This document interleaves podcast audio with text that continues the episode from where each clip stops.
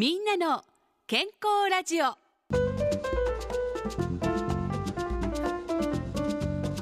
明けましておめでとうございます。岩崎理恵です。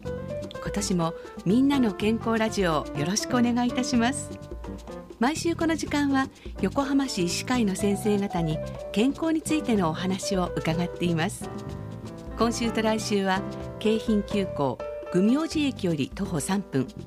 横浜愚明寺呼吸器内科内科クリニックの三島渉先生に咳をテーマにお話を伺います。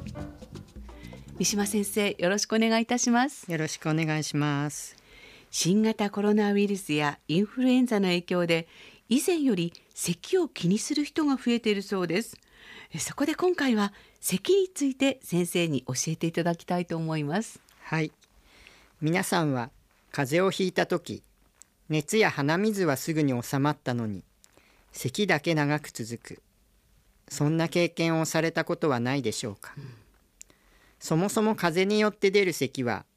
長くても2週間程度で収まります、はい、もしそれ以上咳が続いているとしたら実は風邪以外のもっと重大な病気が隠れている可能性があります、うん、そのうち治るだろうと軽く考えていると後から大変なことになってしまうかもしれません、はあ、先生の患者さんにもそんな方がいらっしゃいましたか？はい。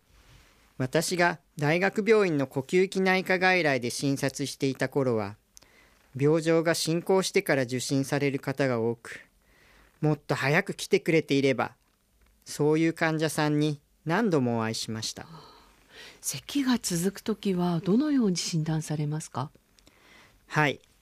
喘息をはじめとする咳が長く続く呼吸器系の病気は診断がとても難しいんです、うん、レントゲンや血液検査など何か一つ検査をすればすぐに診断がつくということはありません、はい、患者さんからお聞きした症状といろいろな検査の結果を組み合わせて医師の知識経験をもとに判断する必要があるので正確な診断をつけるには時間がかかります2週間以上続く咳は決して放置せず早めに受診していただきたいと思います、咳が続いて受診された時大切なのはどんなことでしょうか？はい。呼吸器疾患に限らず大切なのは早期発見早期治療です。通常咳が長く続いている場合にはまず胸のレントゲンを取ります。また早期の肺がんや肺結核など命に関わる病気があってもレントゲンだけではわからないことがあるので積極的に CT 検査を行うことが必要です。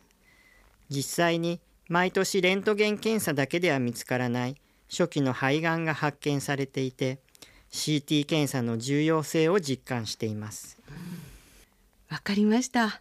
来週も咳について伺います。三島先生ありがとうございました。ありがとうございました。みんなの健康ラジオ。今日は横浜組王子呼吸器内科内科クリニックの三島渉先生にお話を伺いました。お相手は岩崎理恵でした。この番組は横浜市医師会の提供でお送りしました。